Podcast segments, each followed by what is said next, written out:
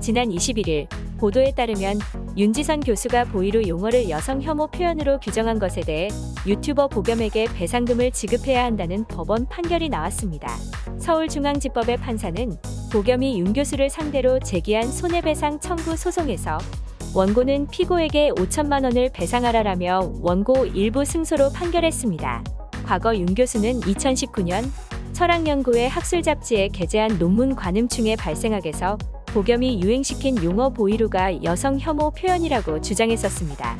이와 관련해 보겸은 윤 교수가 작성한 논문으로 인해 자신이 고통을 받았다며 지난해 7월 1억 원 상당의 손해배상 소송을 제기했었죠. 보겸은 유튜브 방송 인사말에 불과한 용어를 여성 혐오 표현으로 둔갑시켰다며 윤 교수의 논문이 연구 윤리 위반이라고 지적했습니다. 반면 윤 교수 측은 용어 사용이 보겸이 운영하는 유튜브 채널의 내용, 성격과 완전히 무관하다고 볼 수 없다라며 논문 내용은 허위가 아니라고 맞섰었는데요.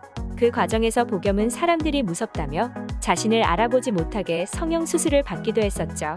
어쨌든 윤 교수는 재판 결과가 나온 후 본인 트위터에 어떤 부조리함 앞에서도 담대하고 의연하게 나아가겠습니다라며 장문의 글을 올렸습니다.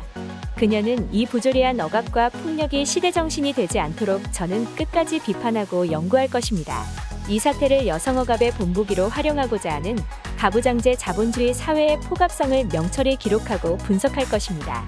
역사에 의해 지금의 환란과 부조리가 제대로 평가되길 바란다며 재판 결과에 불복했습니다.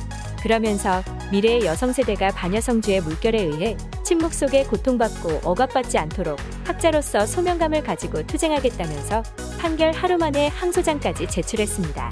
이 같은 소식에 보겸의 팬들은 그의 유튜브 채널에 찾아가 승소 축하드립니다. 이제 영상 올라오는 거죠? 그동안 고생 많았어요. 이제 1심이 끝난 거지만 우선 축하드려요. 고생한 것에 비하면 너무 작은 돈이지만 정의는 승리했다 등의 댓글을 남기고 있습니다.